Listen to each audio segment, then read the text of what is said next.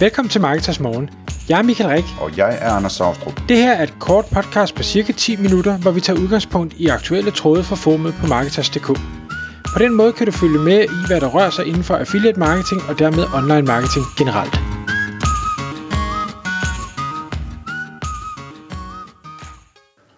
Godmorgen Michael. Godmorgen Anders. Her i Pack- Packeters. Nå, sådan er det, når klokken er 6 om morgenen. Her i Marketers Morgenpodcasten i dag, der skal vi tale om øh, Glenn Alsop, denne imponerende mand, som øh, vi har talt om mange gange, som øh, skriver nogle fantastiske blogposts, og har gjort det i rigtig, rigtig mange år. Det var vist ham, der hed Viberchill i gamle dage, og nu hedder han, hvad er det nu, hans nye hjemmeside Gab, hedder? Gabs, G-A-B-S.com. Eller gaps.com, eller hvad er det? Nej, det... Øh, øh, nu kommer jeg i tvivl. Nå, men det kan du lige google, mens jeg snakker videre. Yes. Øhm, han, han har lavet en update på en analyse omkring, hvilke affiliate sites øh, i øh, USA, der klarer sig bedst, og som du har kigget på. Så det glæder jeg mig til at høre. Hvordan staver man til det? Du havde ret. Det er med P, G-A-P-S. Ja, jeg vidste godt, jeg havde ret der. Ja, ja, ja. Det er fint. Nu har jeg også fået det bekræftet. Nå, Glenn, ja, super cool øh, fyr. Og han, øh, jeg mener, at vi på et eller andet tidspunkt i et af de forrige 800 podcast har talt om en analyse, han lavede på et tidspunkt netop om det samme. Altså, hvor han øh, tager en masse affiliate øh, søgeord, altså sådan noget som øh, Øh, øh, bedste eller billigste eller den ene øh, versus den anden eller review af eller sådan nogle forskellige ting. Tog en, en helt stak af de her søgeord og så analyserede hvilke sites øh, ranker så i Google. Og øh, hvad hedder det tilbage i jeg tror det var i 2019 han lavede den øh, analyse, der gjorde han det for 1000 søgeord. Nu har han så i, i øh, det var så i marts 21 øh, lavet en, en analyse, hvor han så siger, nu tager jeg 10.000 af de her affiliate søgere, og så ser, hvordan øh, fordeler øh, de forskellige rankings sig.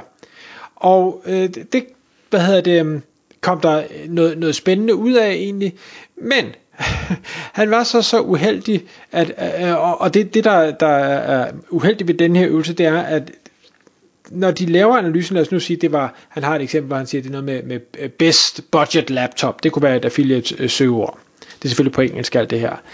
Øh, når de så kigger på de sites, der ranker, så har de så manuelt kategoriseret, hvad er det her for et site? Altså er det et nyhedssite, er det en, øh, øh er det en nicheblog, er det en ultra nicheblog, er det sådan, øh, forskellige ting og sager. Så det, kæmpe arbejde, de har lavet inden han nåede sådan at blive helt færdig med det her og få det udgivet, jamen så kom Google med en, øh, en update øh, i maj 21, som netop havde, eller det var i hvert fald de øh, ting, der ligesom blev betalt om på nettet, havde til formål at ramme øh, måske affiliate sites. Så det var, sådan, det var han sådan pæn ærgerlig over, at øh, nej, nu har vi lige lavet det her kæmpe arbejde og brugt tid og ressourcer på det, og så kommer Google med noget, der, der ændrer det hele, for måske, øh, så nu gør vi det en gang til. Så det gjorde han, og det, han, han trøstede sig selv med at sige, at det er jo faktisk spændende, når jeg lige har noget data her, og så laver Google en update, som, som burde ramme de her affiliates, og så rent faktisk se, hvad er det egentlig, der er sket efterfølgende, så man kan få en bedre indsigt i Googles update, fordi det jo ofte er, det er sådan lidt, de siger et eller andet, og så skal man selv gætte sig til, til resten, og det er ikke altid heller, hvad de siger nødvendigvis passer. Nå. Øhm, også bare lige for at, at gøre det helt klart, så øh, de der 10.000 søgefraser, øh, han har brugt, jamen de skulle, øh, hvad hedder det, ifølge Ahrefs, øh, som minimum have 750 søgninger om måneden, altså så det skal være nogen, der bare har sådan en, en vis volumen, øh, og så har det været 75 procent øh, produktrelaterede søgninger og 25% servicerelaterede søgninger, øh, han har kigget på. Og så er det, øh, hvad hedder det, på google.com, øh, der ligesom er taget udgangspunkt. Det sjove var så, at øh, i marts, der øh, ud fra de her 10.000 øh, søgere, det er, er, hvad hedder det, det, det top 10, de kigger på, der var 11.042 forskellige domæner, øh, der rankede.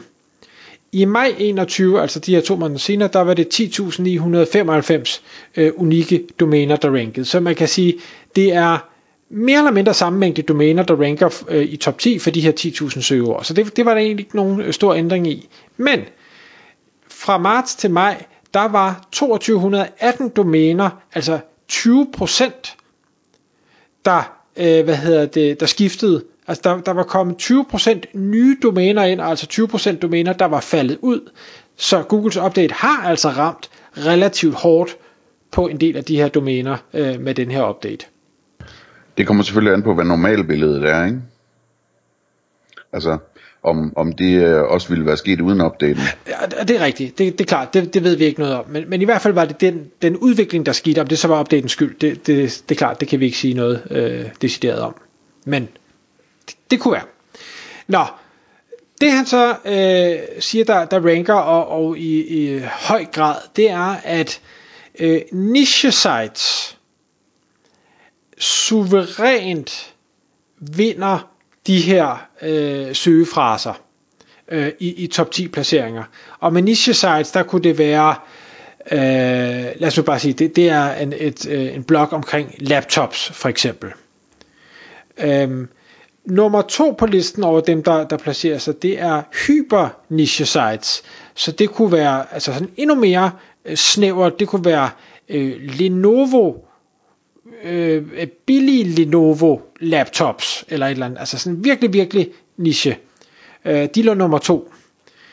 Så kom der niche nyhedssites, øh, som nummer tre, og så, så kom der så de her, øh, hvad hedder det mere, general review, altså de her sites, der, der bare reviewer alting, så de reviewer laptops og løbemaskiner og græsslåmaskiner og øh, gødning og gulvtæpper og jeg ved ikke, hvad, hvad man nu ellers kan review. Bare alt muligt mærkeligt øh, lave et review på. Øh, og, Man kan se det for sig, du, du sådan lige kigger rundt på kontoret. Lige præcis. Hvor står den der gødningssæk henne? Ja, den, den gør der så, jeg kigger ud på græsplænen og tænker, har ja, gødning. øhm, og faktisk, så, og det, det synes jeg egentlig var lidt overraskende, så nyhedssejsene, altså medierne, øh, som arbejder med, med øh, øh, affiliate og sådan, de lå ret tæt på de her generelle review sites øh, i forhold til ranking. Så, så deres styrke var egentlig nok til, at de kunne placere sig for de her affiliate-termer. Øh, det synes jeg var ret, øh, ret spændende.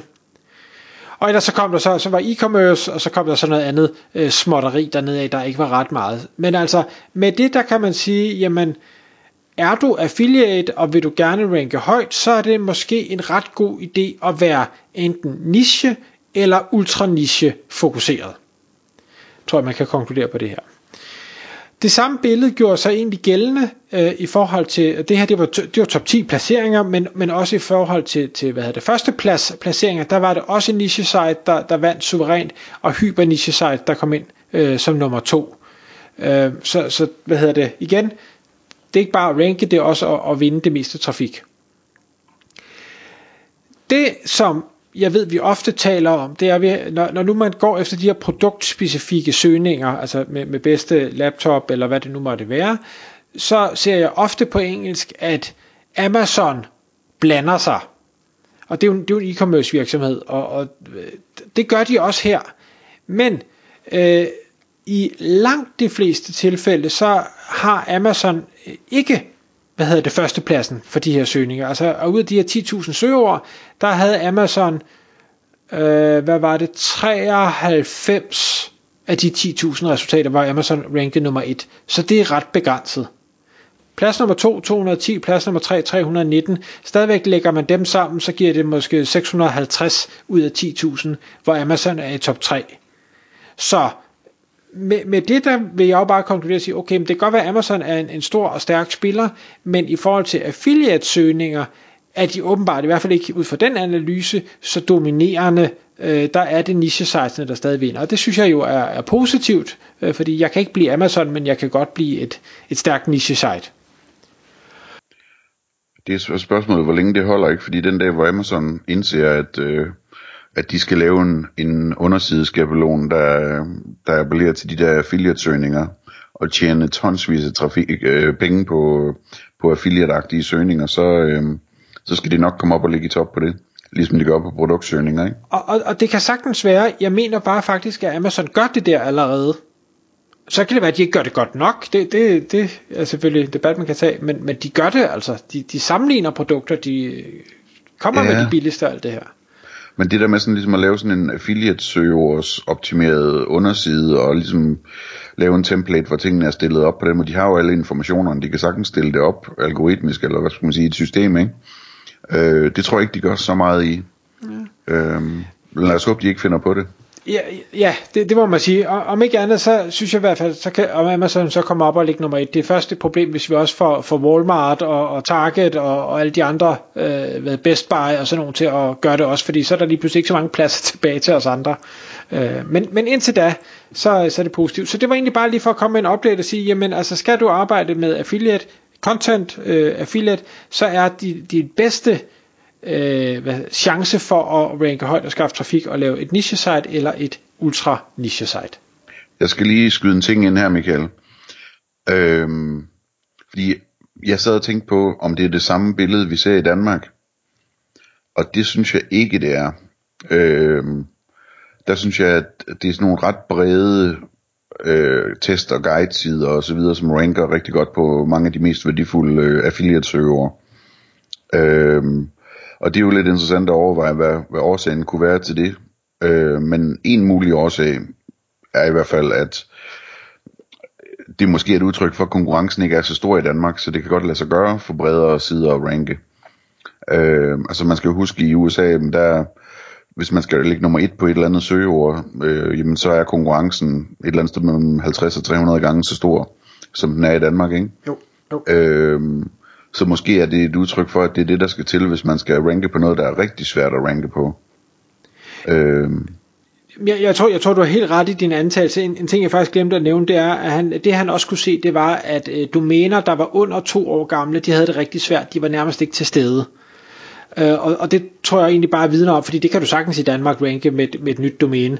Øh, det er simpelthen, at konkurrencen er så hård, og, og øh, styrken, også for niche og super niche domæner, skal være relativt høj. Hvor herhjemme, der kan du faktisk godt placere dig med et niche site, som er sådan relativt svagt, øh, og, og alligevel vinde trafik og, og salg. Det, det, det tror jeg bare ikke på, man kan i USA på samme måde. Og så er der også det, der jeg tænkte på, det, det, jeg ved ikke om du ved det, men jeg spekulerede på, når, når du siger niche site, eller når han skriver niche site, hvor bred en niche det så kan være, altså sådan noget som Tech Radar for eksempel, som skriver om både laptops og mobiltelefoner og andre tech, tech ting, ikke? router og sådan noget. Altså, er, er det også et niche site, eller er det øh, opfattet som et, et bredt site? øh, spekulerede jeg på. Ja, og det er et rigtig godt spørgsmål, og det, det øh, skriver han ikke specifikt, hvordan de har kategoriseret. De har prøvet at kategorisere det manuelt, men, men hvor, hvornår noget er gået fra at være niche til at være bredt, øh, det, det melder historien ikke noget om. Jeg tror også, det har været sådan lidt på gefyle. Tak fordi du lyttede med. Vi ville elske at få et ærligt review på iTunes. Hvis du skriver dig op til vores nyhedsbrev på marketers.dk-morgen, får du besked om nye udsendelser i din indbakke.